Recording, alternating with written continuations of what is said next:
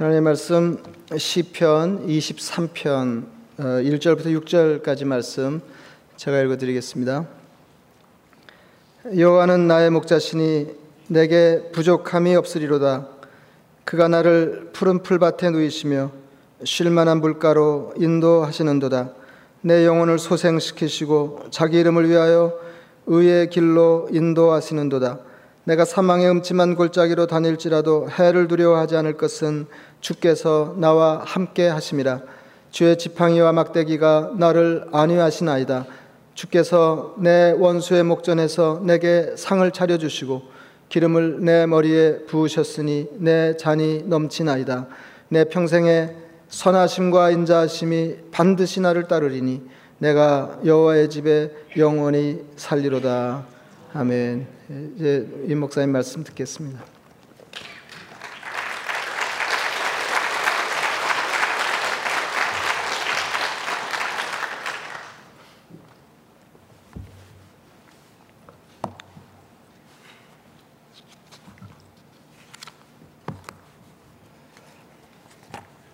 어, 제가 8시 안으로는 끝내려고 합니다.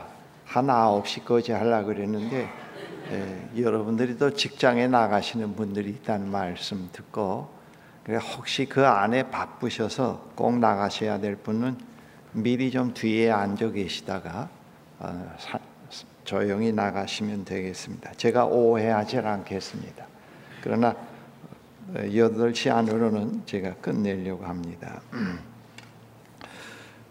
시편 23편은 아, 유대교인 어, 즉 신약 성경을 갖고 있지 않는 유대교인들보다 우리 예, 기독교인들이 더 사랑하는 어, 시편입니다. 시편 23편과 관련된 아름다운 그 어, 이야기들이 많이 있는데 여러분들에게 오늘 아침에는 그것을 생략하도록 하겠습니다. 이 시편 23편에는 두 가지의 하나님의 상 이미지가 어, 묘사되어 있습니다. 하나는 선한 목자 상으로서의 하나님, 다른 하나는 지친 나그네를 친절하게 대접해주고 영접하는 인자한 집 주인의 상으로서 이미지로서의 하나님이십니다. 신구약 성경 66권 가운데 23편에 담겨진 하나님의 이미지처럼 아름답고 우리와 밀접하게 가까이 계시는 하나님의 상을 찾아보기가 참 힘듭니다. 예수님도 자기 자신을 선한 목자라고 말씀하셨습니다. 이 23편 시의 도입이 여호와는 나의 목자시니 내게 부족함이 없으리로라라는 말씀으로 이 시가 시작이 됩니다. 이 시에서 하나님의 백성을 양으로 그리고 하나님을 선한 목자로 그리고 있습니다. 옛날 유대인의 주된 생업은 농사가 아니고 유목이었습니다. 그들은 주로 양을 기르는 유목민들이었습니다. 그들의 그 어, 재산의 그 부, 즉 부는 그 양의 수에 따라서 평가되었습니다. 어, 가난한 사람은 자 양의 수가 작고 적고 또 부자는 양의 수가 많았습니다. 이 그 당시에 그 양을 어, 기르는 그 목자들은 양떼를 먹이기 위해서 목초지를 찾아서 그들이 살고 있는 마을에서 쉼과 보호로부터 멀리 떠나서 장기간 광야의 여행길에 오르곤 했습니다. 인적이 없이 넓은 공간에서 양, 목자와 양떼는 철저히 오랜 기간 동안 고립되어 있곤 했습니다. 거기에는 강도, 야생 동물, 뱀, 갑작스러운 모래 폭풍, 식수의 부족, 언제 굴러올지 모를 바위와 용광로와 같은 무더위는 이 목자와 양들에게 가장 위협적인 요소들이었습니다. 그러한 상황에서 어, 양에게 최소한의 필수품이 있었는데 그러한 그 필수품들은 음식, 물, 안전, 길을 잃었을 때의 구조, 맹수의 위협으로부터의 보호, 또 머물 장소였습니다. 이러한 그 필수품은 양 스스로 해결할 수 있는 것이 하나도 없었습니다. 이러한 기본적인 것들은 목자를 통해서만 해결할 수 있었던 것들입니다. 이 시에 여호와는 나의 목자시니 내게 부족함이 없다라고 하는 말은 그러한 그 배경을 깔고 있는 내용이 됩니다. 목자가 있어야 양에게 필요한 필수품을 공급받을 수 있다, 해결할 수 있다고 하는 겁니다. 이 시에서 부족함이라고 하는 말은 결핍이라고 하는 뜻도 갖고 있는데요. 이 결핍이라고 하는 것은 물질적인 차원만이 아니고 어, 정신, 영적, 정신적, 심리적 차원을 다 포함을 하고 있습니다. 이러한 결핍을 채워줄 수 있는 분이 누구냐? 아, 여기서 선하시고 인자하신 목자와 집주인과 같은 하나님이 영적인 결핍, 심리적인 결핍, 정신적인 결핍을 채워줄 수 있다고 하는 그런 말씀을 여기서 어, 우리가 찾아볼 수가 있습니다. 이 시에서 목자가 양들의 결핍을 구체적으로 채워가는 그 과정이 자세히 여기에 묘사되어 있는데요. 그 2절에 그가 나를 푸른 풀밭에 누이시며 쉴 만한 또는 잔잔한 물가로 인도하시는도다 했습니다. 여기에 그 푸른 풀밭에 누이시며 그리고 쉴 만한 잔잔한 물가로 인도하신다 하는 이 말씀은 아주 깊은 뜻을 이제 내포하고 있습니다. 이 양들은 목자가 그 목초지가 많은 곳으로 인도해 갔다고 하더라도 그 주변에서 모래 폭풍이 일어나고 맹수가 울부짖고 개들이 막 지저대고 불안한 상황일 것 같으면은 양들이 풀을 뜯어 먹질 못합니다. 이 양들의 생리가 상당히 특수한 거기 때문에 그리고 이 그 목초지가 있는 그 근처에 흐르는 물이 있을 때 물이 있더라도 그 양들은 흐르는 물을 무서워서 마시질 못합니다. 그래서 목자가 그 흐르는 물을 물 옆에다가 웅덩이를 파서 물꼬를 돌려서 웅덩이에 물을 모아 놓은 다음에 그 맑은 물로 가라앉은 다음에 드디어 양이 먹을 수 있습니다. 근데 여기서는 그 심리적인 불안, 정신적인 불안이 있을 때는 그 먹을 수 있는 목초가 있어도 마실 수 있는 물이 있어도 마실 수 없다는 겁니다. 여기서는 그풀 이, 이, 저 먹을 수 있는 뜯을 수 있는 풀 마실 수 있는 물이 있더라도 그와 더불어서 잔잔하게 편안하게 안정된 분위기가 있어야 된다고 하는 겁니다. 바로 여기서 무엇을 보고 있는가 하면은 물질적인 것, 정신적인 것, 심리적인 것, 영적인 걸 다 포함하고 있습니다. 이 모든 것을 충족시켜 줄 수 있는 분이 충족시켜 줄 수 있는 것이 분이 누구냐? 목자가만이 할 수 있다고 하는 그것을 여기서 말씀을 하고 있습니다. 바로 하나님께서 이 세상에서 자기 백성들을 어, 이런 하나님으로서 자기 백성들을 인도해 가신다고 하는 겁니다. 우리는 먹을 것만 있고 은행에 잔고만 많이 있고 그러면 우리가 충분히 세상을 살아갈 수 있다고 착각을 합니다만은 여러분 오늘 이 미국이나 또는 한국 같은 상황 속에서 아주 빈곤하게 사는 나라 말고 그 거기에 그 먹을 것이 없어서 문제가 되진 않지요. 마실 물이 없어서 문제가 되진 않습니다. 그것보다 더 한 차원 먹을 것을 물 마실 물과 배를 채울 수 있는 먹을 것 그런 걸로 채울 수 없는 결핍이 인간에게 있지 않습니까? 정신적인 문제, 심적인 문제, 또 그보다 또 한 차원 높은 영적인 문제가 있습니다. 이런 것이 충족되지 않으면은 양들은 편안히 풀을 뜯은 다음에 누워서 다시 그 풀을 되새김하면서 쉴 수가 없습니다. 근데 우리가 이 세상에 살아갈 때 하나님의 백성들인 우리들은 우리와 항상 함께 하시는 하나님께서 우리에게 필요한 일용할 양식과 더불어서 그러한 영적인, 정신적인 것, 심적인 것을 다 충족시켜 준다는 것을 여기서 말씀하고 있습니다. 그래서 하나님은 우리의 선한 목자다. 나는 하나님과 동행하고 있기 때문에 결핍을 늘 채워가고 있다. 그런 뜻을 내포하고 있습니다.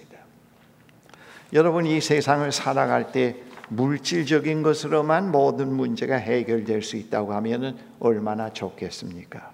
그러나 물질적인 것으로서 해결할 수 없는 것 그런 것들이 얼마나 많은지 모릅니다. 그래서 많은 사람들이 그 문제가 해결되질 않아서 어, 하나의 마약을 하게 되고 그 다음에는 그 알코올을 하다가 중독에 걸리기도 하고 그 다음 훼손된 섹스로 그 문제를 해결해 보려고 하다가 중독에 빠지기도 하고 많은 사회적인 문제가 일어나고 있는데 그건 단순히 먹을 것 물질적인 것이 결핍되어서 생기는 문제들이 아닙니다.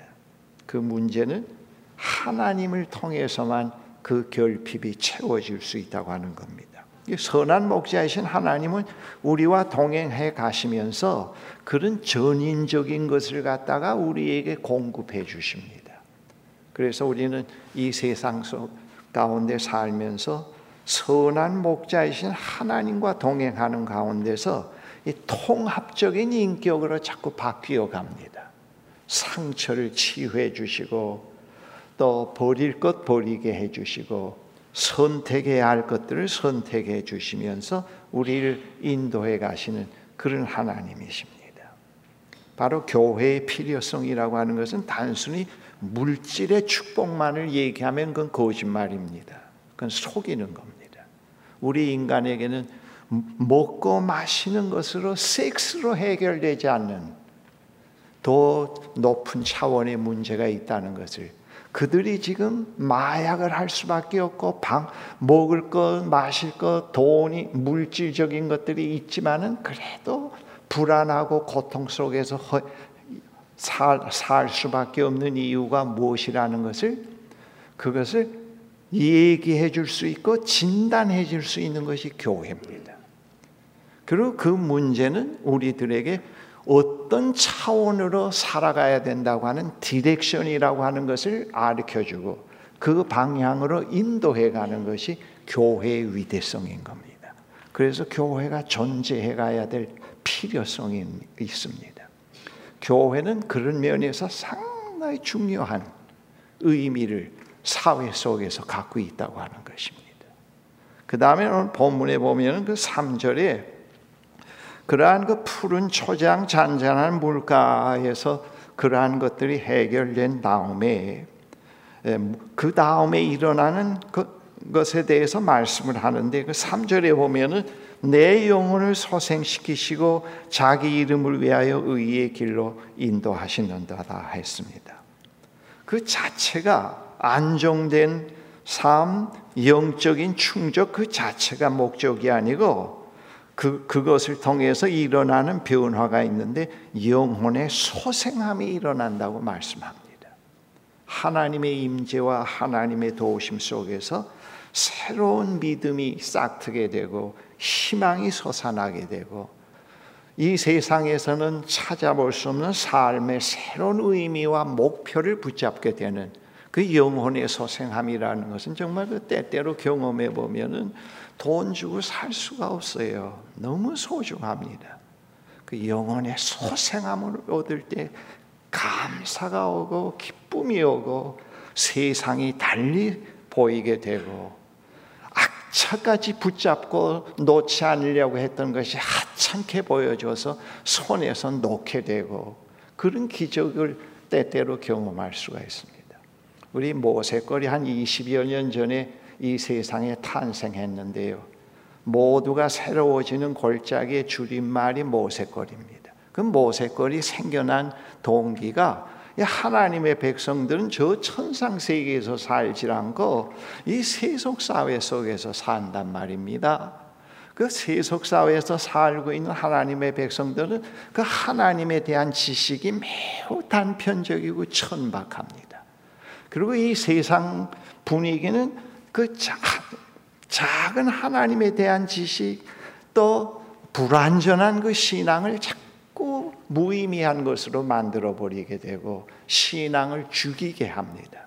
그래서 그 세속 사회 속에 있는 살아가는 하나님의 백성들을 불러다가 자꾸 리뉴얼 시켜서 영혼의 소생함을 시켜서 하나님에 대해서 새로 눈뜨게 하고 소망을 새롭게 붙잡게 만들고 하나님의 사랑을 새롭게 이해하게 만들어서 또 세속 사회 속에 나가서 각 분야에서 꼭 전도사, 목사, 선교사가 되지 않더라도 각 분야에서 하나님 나라, 하나님의 거룩한 이름을 드러내는 일에 힘차게 참여하기 위해서 생겨난 것이 모세거리입니다. 그래서 거기 그 뜻을 같이 하려고 하는 사람들이 와서 공동 생활을 하고 밖에 있는 사람들을 들어오시게 해서 영적 리뉴얼을 해가고 있는 것이 해가고 있는데요. 그래서 그것이 생겨났습니다. 그 기도원이나 수양관은 아닙니다. 그 일을 지금까지 해오고 있습니다. 우리에게는 영적 리뉴얼이 필요합니다. 이 영적 리뉴얼이 되지 않으면요, 신앙이 성장이 안 돼요. 첫날도 얘기했지만 성장이 안 되면 씨는 죽어버립니다. 계속 성장을 해야 생명이 살아나게 되고 생명이 살아난다는 증거는 계속 자기의 형체를 자꾸 만들어가는 것을 말합니다. 자꾸 이루어가는 것을 어, 그것을 말하고 있는데 그래서 우리는 영적으로 그 리뉴얼이 필요합니다. 여기 보면은 내 영혼을 소생시키시고 그 다음에는 내가 원하고 내가 생각하는 그 길로 인도한다고 하는 것이 아니고 목자가 의도한 의의 길로 그들을 인도한다고 하는 겁니다. 이제 이런 기적을 많이 봐요. 어, 이 영혼의 소생함을 얻으면서 아 이제 내가 가야 될 길을 찾았습니다. 내가 걸어가야 될 길을 찾았습니다. 아, 그런 간증들을 때때로 많이 듣곤 합니다. 아주 이거 필요해요. 아, 우리 모세거리 이제 교육 초기에 몇 년 동안은 교육자 팀, 신학생, 청년 그렇게 분류해서 이제 리뉴얼 코스가 이제 우리가 했는데요. 이제 그 목사님들이 들어오시면은 그한 어, 20여 명 들어오시면은 다 똑같은 목사인데 연령대가 좀 차별이 있습니다. 차이가 있는데 그 은퇴를 앞둔 목사님들은 들어오시면은 그 세, 자연히 구분이 돼요. 은퇴를 앞두고 들어오신 목사님들은 들어오셔서 뭐라고 묻는가 하면은 아, 목사님 은퇴하고 나도 이런 거 하려고 하는데 얼마 들었습니까? 그렇게 묻는 사람들이 있어요. 참 말하기가 곤란해요. 그돈 많이 있다고 되는 건 아니잖아요. 그 다음에 이제 중견 목사님들 현재 목회를 하고 있는 분들은 목사님 나는 이제부터 어그 어, 영성 목회를 하려고 하는데 프로그램을 좀 주십시오. 그렇게 말씀하는 분들이 있어요. 근데 우리 모세골에서는 그 프로그램은 없습니다. 아, 그렇게 이제 얘기를 하곤 하는데 와서 여기서 계셔 보면서 그 라이프 스타일을 이제부터 바꿔 가십시오. 하나님과 깊은 사귐의 삶에서부터 삶을 시, 목회를 시작해 보십시오. 그렇게 권합니다. 그런데 40대 이전에 가신학교 졸업하고 안수받은 젊은 목사님들이 뭐라고 얘기하는가 하면 목사님 여기 와서 있는 동안에 저는 신학교를 졸업하고 목사 안수를 받은 다음에 참 방황을 했는데 이제는 길을 찾았습니다. 내가 어떤 길로 가야 할 것인지 길을 찾았습니다. 그 전까지는 목회 현장에서 어떤 미끼를 던져서 교인들을 오게 할까 그 미끼 프로그램을 몰두해서 문제 해결을 하려고 그랬는데 예, 그 문제 해결 문제 해결이 거기에서가 이루어지는 게 아니라는 걸 알게 됐습니다. 이제는 나는 목사로서 분명히 가야 할 의의 길을 제가 찾게 되었습니다. 이건 아주 희망적이라고 얘기할 수가 있습니다. 어떤 사업을 붙잡아야 되는가 그 말이 아니에요. 어떤 사업을 하면서도 그 안에 그, 그 속에서 내가 어떤 길을 걸으면서 이 일을 할 것인가 그런 거 이제 중요하지 않아요? 어, 가정 주부로서 내가 살아가면서 어떤 길을 걸으면서 내가 가정 주부로서 존재해 갈 것인가. 이게 참 중요하단 말입니다. 그런데 오늘 본문에서는 그 여호와 하나님께서는 우리를 푸른 초장 잔잔한 물가로 인도하셔서 인도하셔서 우리가 거기서 충분히 쉬게 하시고 영혼을 소생시키시고 자기 이름을 위해서 의의 길로 인도해 가시는 그런 일을 하시는 어, 선한 목자라고 하는 것을 여기서 말씀을 합니다. 그리고 이 본문에는 또 하나의 그 숨겨진 이면이 있는데요. 목자가 백 마리의 양을 데리고 쭉 이렇게 가다가 그 어, 영혼의 그 푸른 초장 잔잔한 물가에서 그 양들을 먹인 다음에 그 양을 인도해 간 목자가 앞에 서서 양을 인도해 갈 때 그 양 가운데 좀 성격이 이상한 양은 그 대열을 이탈합니다. 그 이탈해서 자기 나름대로 길을 가다가 그만 계곡에서 떨어지게 됩니다. 계곡에서 떨어지다가 그 가시나무에 걸리게 되면 막 그 피가 흐르고 울부짖게 되는데요. 그런데 다른 사람들은 그 계곡에 떨어져서 울부짖는 양의 음성을 못 듣는데 목자는 그걸 알아들어요. 그래서 그 목자가 그 아흔아홉 마리 양을 그대로 그쪽에 앉게 만들고요. 그 울음소리 나는 대로 지팽이와 목 막대기를 가지고 울음소리 나는 곳으로 찾아갑니다. 그 찾아가서 그 긴 지팽이 손잡이가 있는 긴 지팽이를 거꾸로 해서 목에 양의 목을 걸어서 끌어올리게 돼요. 그 피가 줄줄 흐르는 그 양을 말이죠. 목자가 어깨에 메고 또는 품에 안고. 여러분 그 예수님의 성화 가운데 양을 품에 안거나 또는 어깨에 메는 그런 성화를 보셨죠. 바로 이것을 배경으로 하고 있는 내용입니다. 그 양을 데리고 와서 피를 씻겨주고 물을 먹이고 한 시간이고 두 시간이고 그 양이 다 소생함을 얻을 때까지 아흔아홉 마리 함께 기다렸다가 그 다음 그 한 마리 양과 함께 또 대여를 인도해 가기 시작을 합니다. 목자가 의도한 길로 그 양들을 인도해 가기 시작을 합니다. 그 목자가 인도해 가는 길은 상당히 안심하고 따를 수 있는 길이거든요. 지옥이 아니라고요. 결국은 어, 그 길을 갈 수 있게 됩니다. 오늘 본문에서 그것을 말씀합니다. 선한 목자는 어, 우리로 하여금 영혼의 소생함을 갖게 하고 하나님이 우리 각자에게 의도하신 바의 길을 걸어갈 수 있게 만들어 주시고 인도해 가신다는 것을 말씀합니다. 그다음 그 4절에 보면은 이런 말씀이 있습니다. 어, 이 전반부의 마지막 시의 예언인데요. 내가 사망의 음침한 골짜기로 다닐지라도 해를 두려워하지 않을 것은 주께서 나와 함께 하심이라. 주의 지팡이와 막대기가 나를 안위하시나이다 그랬습니다.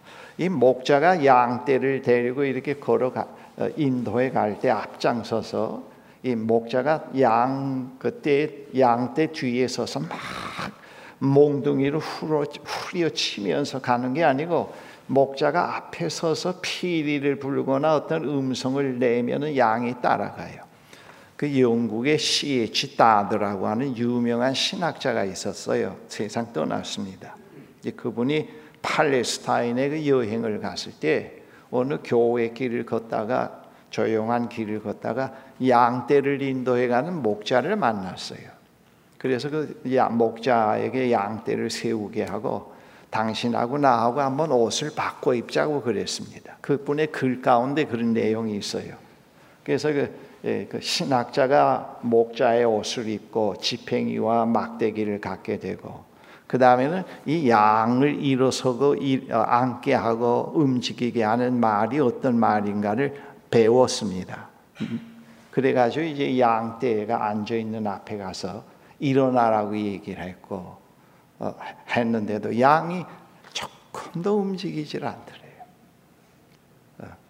그래서 나중에는 그 옷을 바꿔 입지 않은 채로 목자가 그, 그 신학자의 옷을 입은 그대로 야, 그 목자가 양떼에 앉아 있는 양떼 앞에 가서 뭐라고 얘기하니까 양이 다 일어나서 움직이기 시작하대요.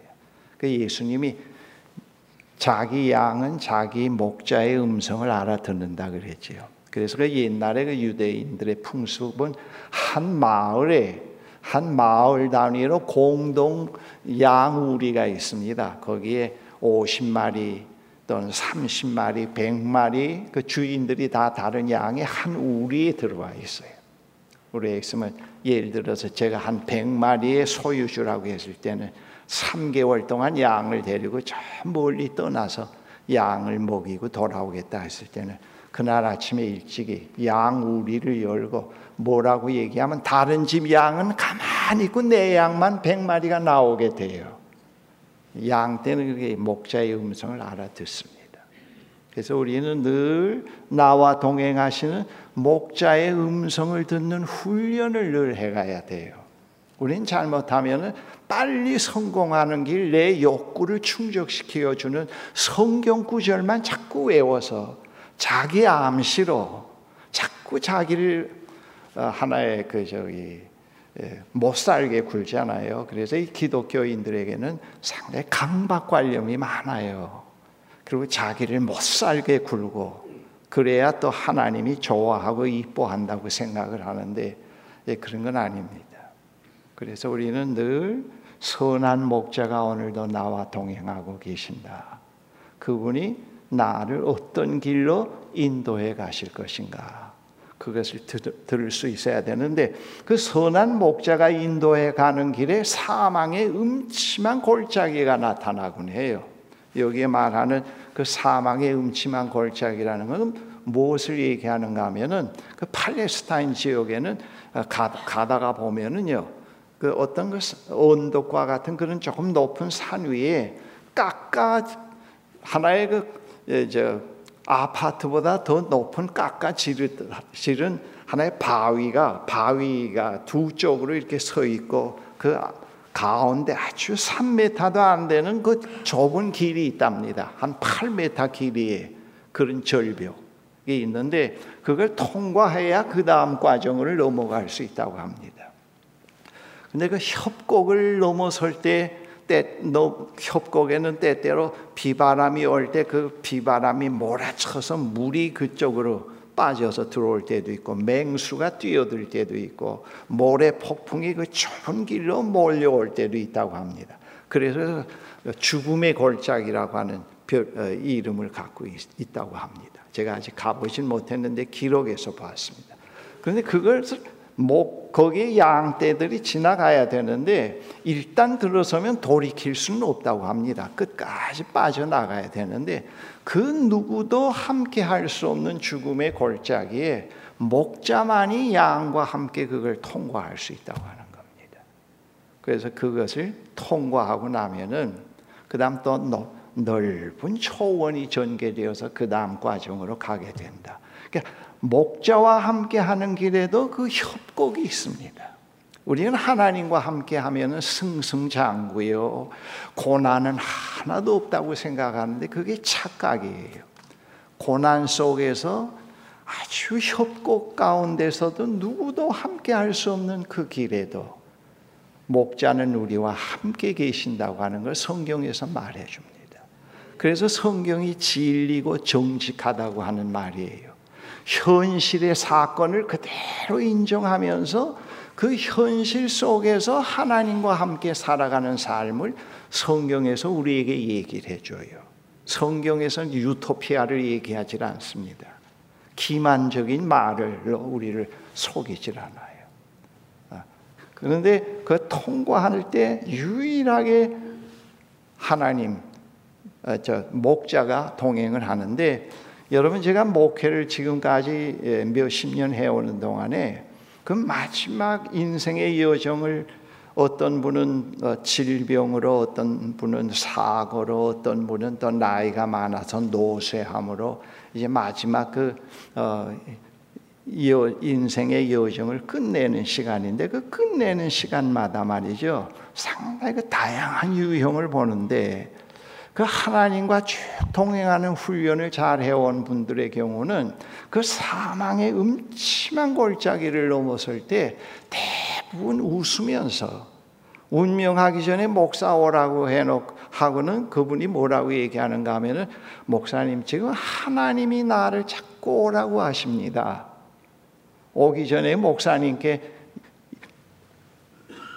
작별 인사를 드리기 위해서 오시라고 그랬습니다. 기도해 주십시오 하면서 잔잔하게 웃으면서 어떤 분은 또 들락말락하면 찬송을 부르면서 어, 그 사망의 음침한 골짜기를 넘어서는 걸 봤습니다. 여러분 그 사망의 음침한 골짜기는 120세를 살던 90세를 살던 30세를 살던 그거는 면제받을 수 없는 겁니다. 그 시간에는 그 사망의 음침한 골짜기를 넘어설 때는 누구도 함께 할 수가 없습니다. 우리가 붙잡았던 돈도 권력도 보약도 사랑하는 사람도 할 수 없는데 그런데 지금까지 선한 목자로서 우리와 동행해 오시는 하나님이 내 옆에 계시다고 하는 겁니다. 그래서 그 하나님이 이 현실에서도 우리와 동행하시고 그 사망의 음침한 골짜기를 넘어서 영원한 세계로 우리를 인도해 가시는 그런 분이십니다. 네. 오늘 본문이 바로 그걸 얘기를 합니다. 우리 인생에는 우리는 자연의 일부분이에요. 흙으로 만들어진 존재고 하나님께서 생명을 우리에게 불어넣으셨기 때문에 시간이 갈수록 자꾸 노쇠해지게 되어 있습니다. 그리고 어, 자꾸 소멸되게 되어 있습니다. 어, 그렇지만은 우리가 마지막에 마지막 코스가 저 스올과 같은 지옥이 낭떠러지고 무덤이 끝이 아니고 그 사망의 음침한 골짜기를 넘어서 저 영원한 세계가 우리에게 전개되고 있다는 것. 지금은 이 현실 속에서 그 영원한 시간 속에서 가장 부분적인 밤의 경점과 같은 짧은 시간 속에 내가 살고 있다는 것. 내 짧은 인생이 저 영원과 잇대어 있다는 것을 말해 성서가 말해주고 있지 않습니까? 그래서 우리는 그런 대비를 늘 해야 돼요. 뭐 마음대로 살다가 목자 없이 살다가 숨 넘어가기 전에 목사 불러서 그냥 세례만 받으면 된다. 그건 뭐 그건 상당히 그 위험합니다. 그건 상당히 위험한 거예요. 그런 모험은 하지 않아야 됩니다. 예. 늘 하나님과 동행하는 하나님이 인도하시는 의의 길을 늘 따라서 가는 훈련을 자꾸 해야 돼요.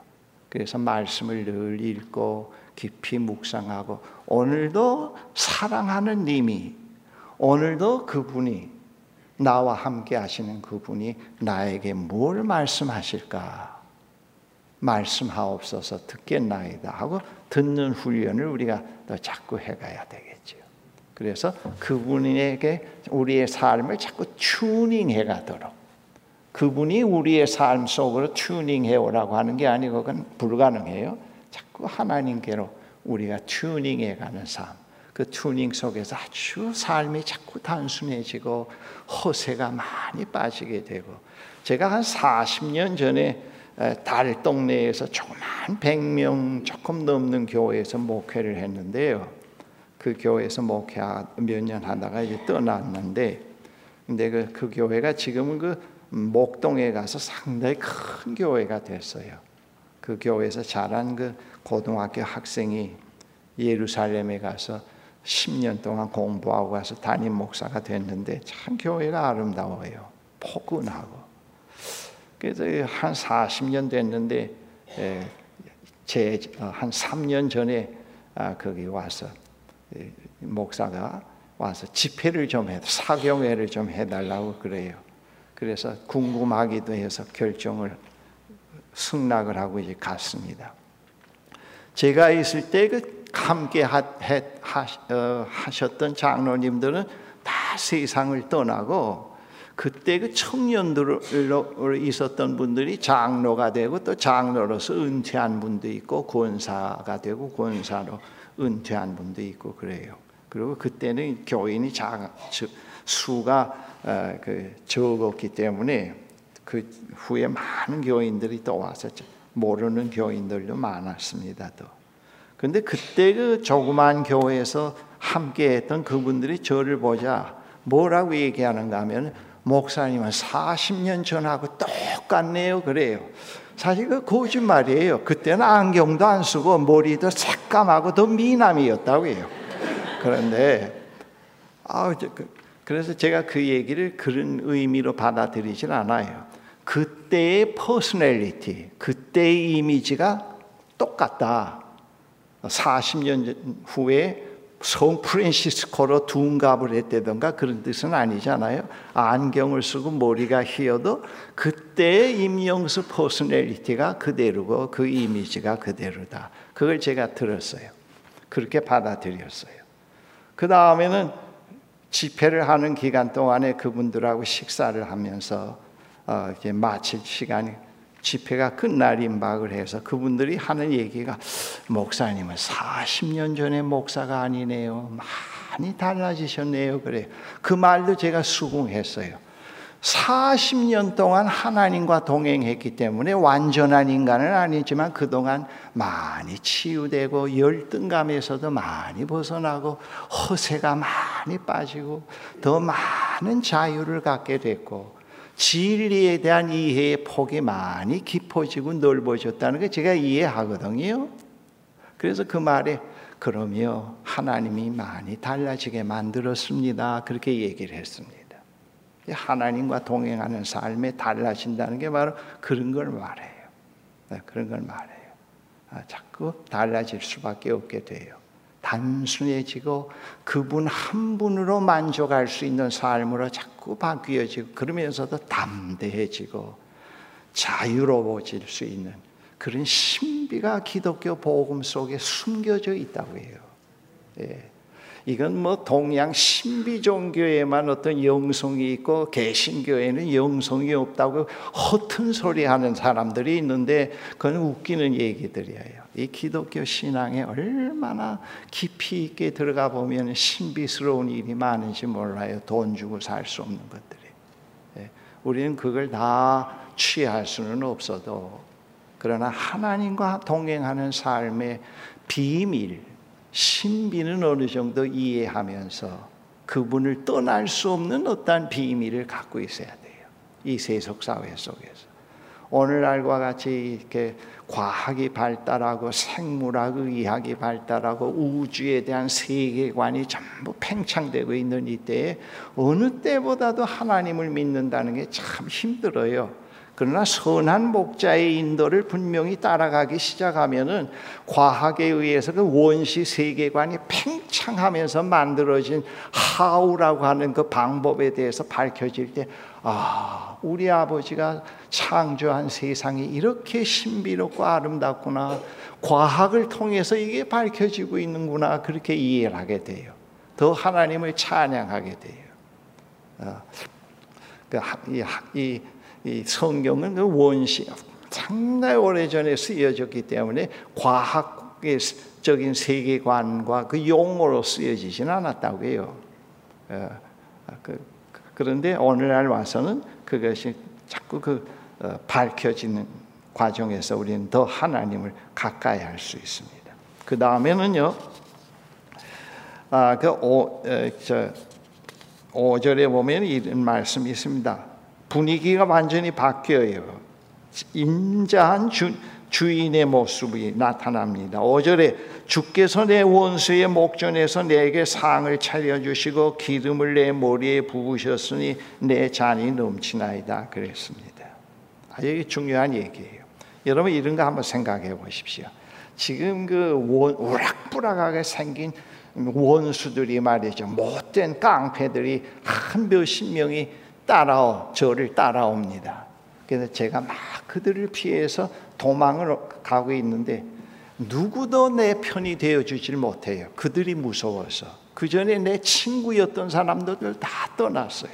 언론까지도 거짓 플레이로 해서 저를 모함합니다.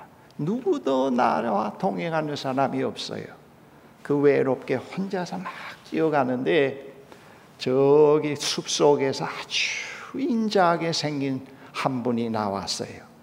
나와서 제가 도망오는 저를 갖다가 품에 안고 그 다음에는 그 저를 자기가 있는 그 집으로 데려가는데 그 우락부락하게 생긴 그 근육질이 많은 원수들이 그 인자하게 생긴 그 주인을 보고요 감히 접근을 못하네요. 한 손으로 그냥 밀치면 넘어질 수 있는 그런 사람 같이 보이는데도 감히 거기에 접근을 못하고 뒤에서 닥쳤던 개처럼 멀끔히 바라보면서 가만히 있네요. 근데 그 주인은 조금 더 그 원수들을 의식하지 않고 그들을 무서워하지 않고 그 저를 갖다가 품에 안고 가서 저의 발을 씻겨주고 머리에 기름을 바르고 제 자존감을 높여주고 다시 살 수 있는 그러한 새로운 힘을 저에게 부여하네요. 바로 이, 그 장, 이 장면이 그걸 얘기를 합니다. 우리가 이 인생 살이에서 살아갈 때 피곤할 때 감당할 수 없는 어려움 속에서 지쳐 있을 때 누구도 함께 하지 않지만은 선한 목자이신 하나님은 인자한 집주인처럼 우리를 대해 준다 하는 겁니다. 제가 중고등학교 때 열등감이 많았어요.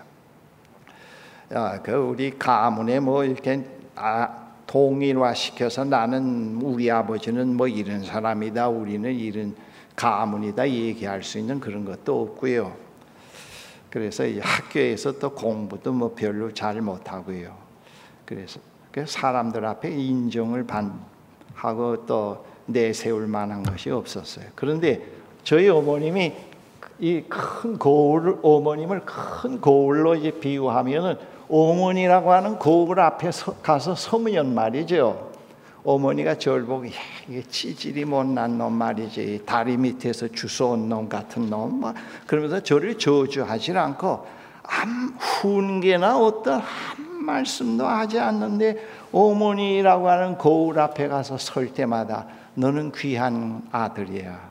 하나님이 너를 꼭 좋은 사람 만들어 줄 거야. 무언에 어머니 앞에 설 때마다 그런 인상을 자꾸 받게 돼서 다시 일어서고 일어서곤 했어요. 그 어머니는 저의 성장 과정에서 아주 저에게 귀한 분이었습니다. 그런 의미에서 어, 그랬는데 제가 이 본문을 읽을 때마다 어머니 생각이 자꾸 나요.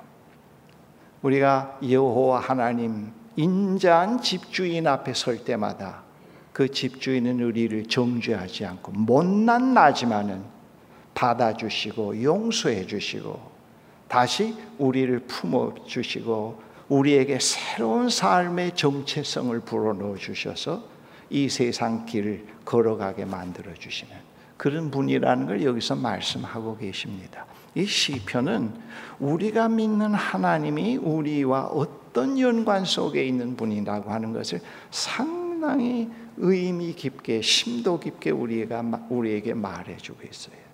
여러분 우리가 믿는 하나님이 그런 하나님이십니다. 그런 하나님이에요. 그런 하나님과 우리가 지금 태어나서부터 지금까지 살아오고 있고 우리를 부르신 분이 바로 그런 분이 우리를 부르셨습니다. 어떤 분이 너왜 임영순 너왜 예수를 믿니 말이죠. 묻는다고 합시다. 그럼 뭐 때문에 아침에도 가고 새벽에도 가고 저녁에도 뭐 새벽이나 아침이나 갔지요. 저녁에도 가고 월요일부터 토요일까지 교회 가서 살고 또 그뿐만 아니고 시간도 갖다 바치면서 돈도 갖다 바치고 말이죠. 그러느냐 물으면은 말이죠. 제가 그렇게 이렇게 대답한다고 합시다. 너 그렇게 교회 열심히 가면은 아들만 낳고 요즘엔 딸을 선호합디다마는 옛날에는 아들 선호했죠. 아들만 낳고 서울에 있는 S대학만 가고 미국에 와서는 하바드만 가고 다른 사람 암에 걸려도 절대로 암에도 안 걸리고 IMF 나도 너는 IMF는 나와 상관이 없고 그렇게 된다고 그렇게 그분에게 얘기했다고 합시다.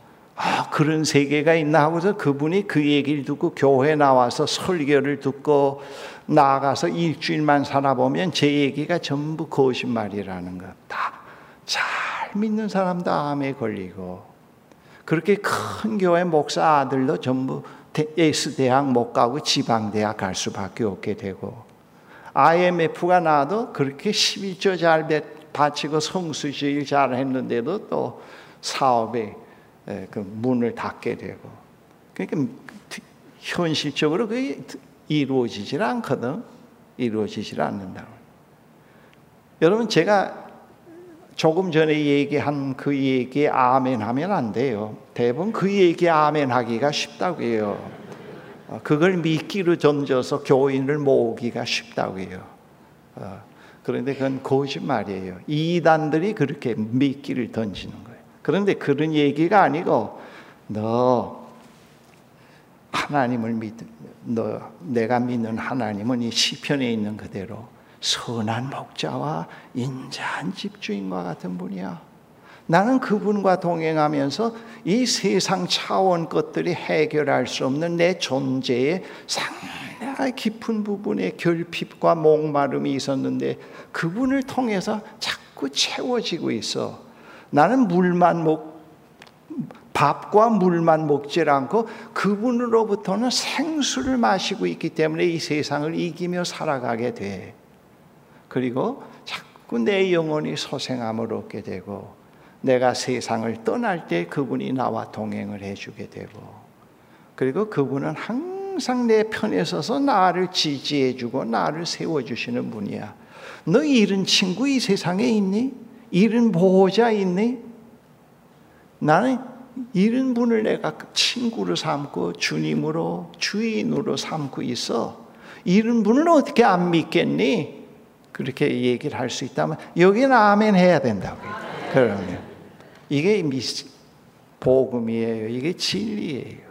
이제 한 말씀만 더 하고 마치겠습니다. 오늘 과거에 목회할 때 어느 교회 장로님이 저희 교회 제가 목회하는 교회에 오셨어요. 한 하루는 이제 한 2년쯤 지나다가 저를 보고 하는 얘기야. 목사님 다음 주 어느 날 시간이 있으시면 저하고 같이 점심을 하십시다 그래요. 그래서 아 그렇다 하시고 그래서 약속된 장소에 갔어요. 식사를 하, 는데그 장로님이 그런 얘기를 해요. 목사님, 나는 지금까지 어릴 때부터 신앙생활 해오고 또 어, 장, 안수 집사 장로가 되어 왔음 됐는데 그런데 뭐 전도에 관한 훈련은 다 받았습니다. 프로그램 무슨 폭발 무슨 폭발 말이죠. 그래서 교인들과 함께 전도지를 가지고 길거리에 나가면은 교인들은 열심히 하는데 나는 하다가 그만 슬그머니 빠져오곤 합니다. 그 전도지를 갖고 나가면 자꾸 어떤 생각이 드는가 하면은 장로인데도 이거 또 한 사람 자연인으로 잘 살아가는 사람인데 고민 없이 이 사람도 교회에 끌어들였다가 나처럼 고민 많은 놈 만들면 어떡하나. 그리고 또 싸움꾼 만들면 어떡하나. 그런 염려가 있어서 그냥 포기하고 들어오곤 한대요. 그런데 목사님, 그런데 제가 요, 어, 요즘에 와서 새로운 걸 발견했습니다. 우리가 눈에 보이는 현상 세계가 아니고 눈에 보이지 않는 진짜 리얼한 세상이 있다는 걸 알게 됐고 그걸 내가 소유하게 됐습니다. 그래서 이제는 친구들 앞에 가서 예수 믿고 복 받고 잘 살자는 말이 아니고 여보게 이 세상에 눈에 보이는 건 전부가 다 진실이야. 거짓이 더 많네. 속임수가 더 많네. 눈에 보이지 않는 참된 현실이 있는데 그걸 내가 소유했네. 지금 나는 얼마나 자유롭고 행복한지 모르겠네. 그렇게 얘기를 한대요. 그러면 친구들이 그게 어디에 있니? 어, 어디 제주도에 있니? 무슨 독도에 있니? 뭐 그렇게 물을 쓸때 묻곤 한다고 하는데 그 좀 유머를 섞은 섞인 얘기입니다만 그때 이분이 거기에 대해서 얘기를 하곤 한대요.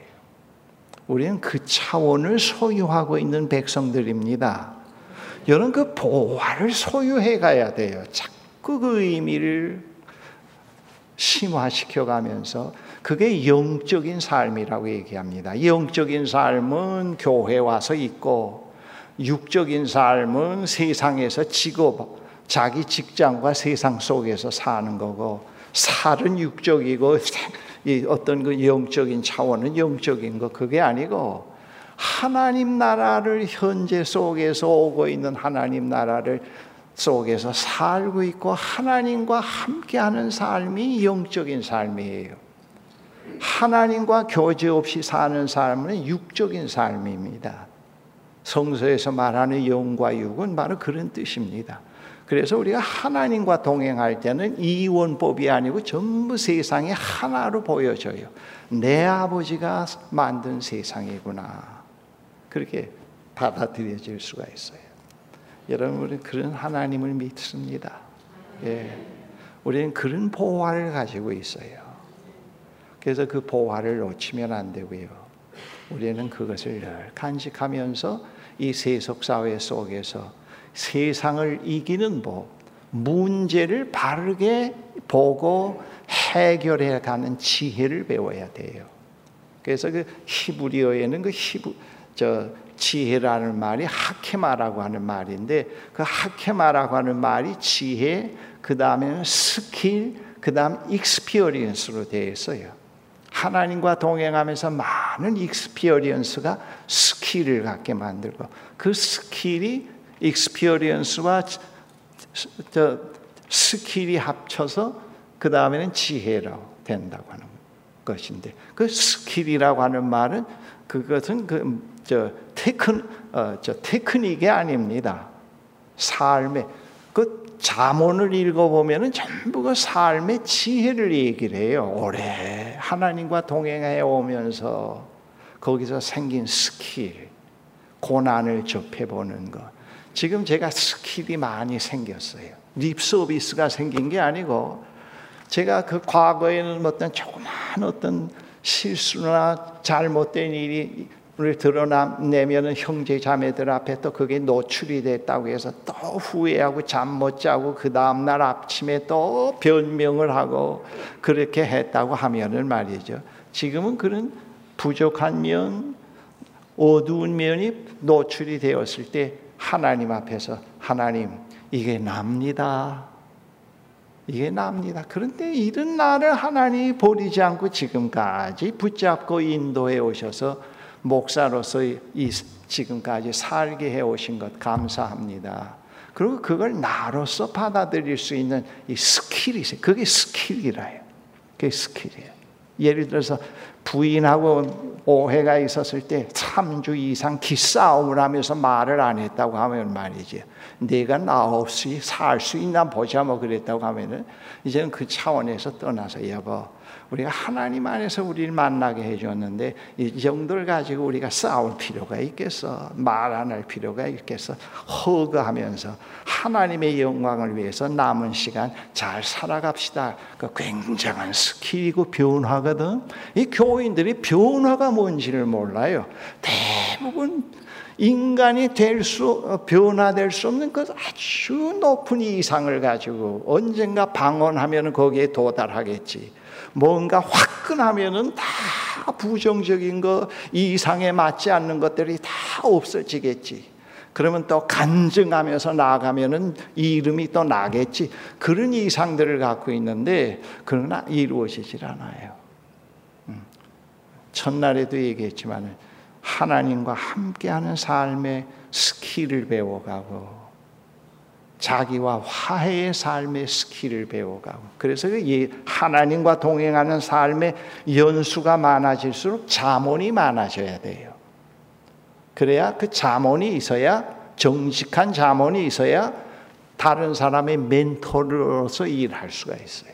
멘토링을 나도 그런 일이 있었고 기도할 때는 그런 증상이 있고 그런 위, 위기도 있는데 그거 걱정할 필요 없어. 그때는 이렇게 해. 이렇게 해. 그러고서 얘기해 줄 수 있단 말이에요. 네. 우리는 그런 신앙생활을 자꾸 해가야 돼요. 그래서 나이가 들수록 더 하나님 나라와 가까워지고 더 하나님의 백성으로 인품이 형성되어 갈 수 있도록 덕과 지혜가 있어 갈 수 있도록 그런 걸 우리가 성장해 가야 됩니다. 그런 임, 그런 삶 속에서 줄 수 있는 파장이 상당히 커요. 교회에서 말이죠. 가정에서, 직장에서, 어, 은연 중에 상당히 그 파장이 큽니다. 우리는 그런 길로 초대를 받았어요. 그래 그 길을 포기하면 안 됩니다. 네. 우리 다 같이 말씀을 생각하시면서 선한 목자이신 하나님, 인자한 집주인이신 하나님, 저를 불러주신 것 감사합니다. 저와 동행해 주심을 감사합니다. 그렇게 하나님께 간 잠시 동안 기도하십시다.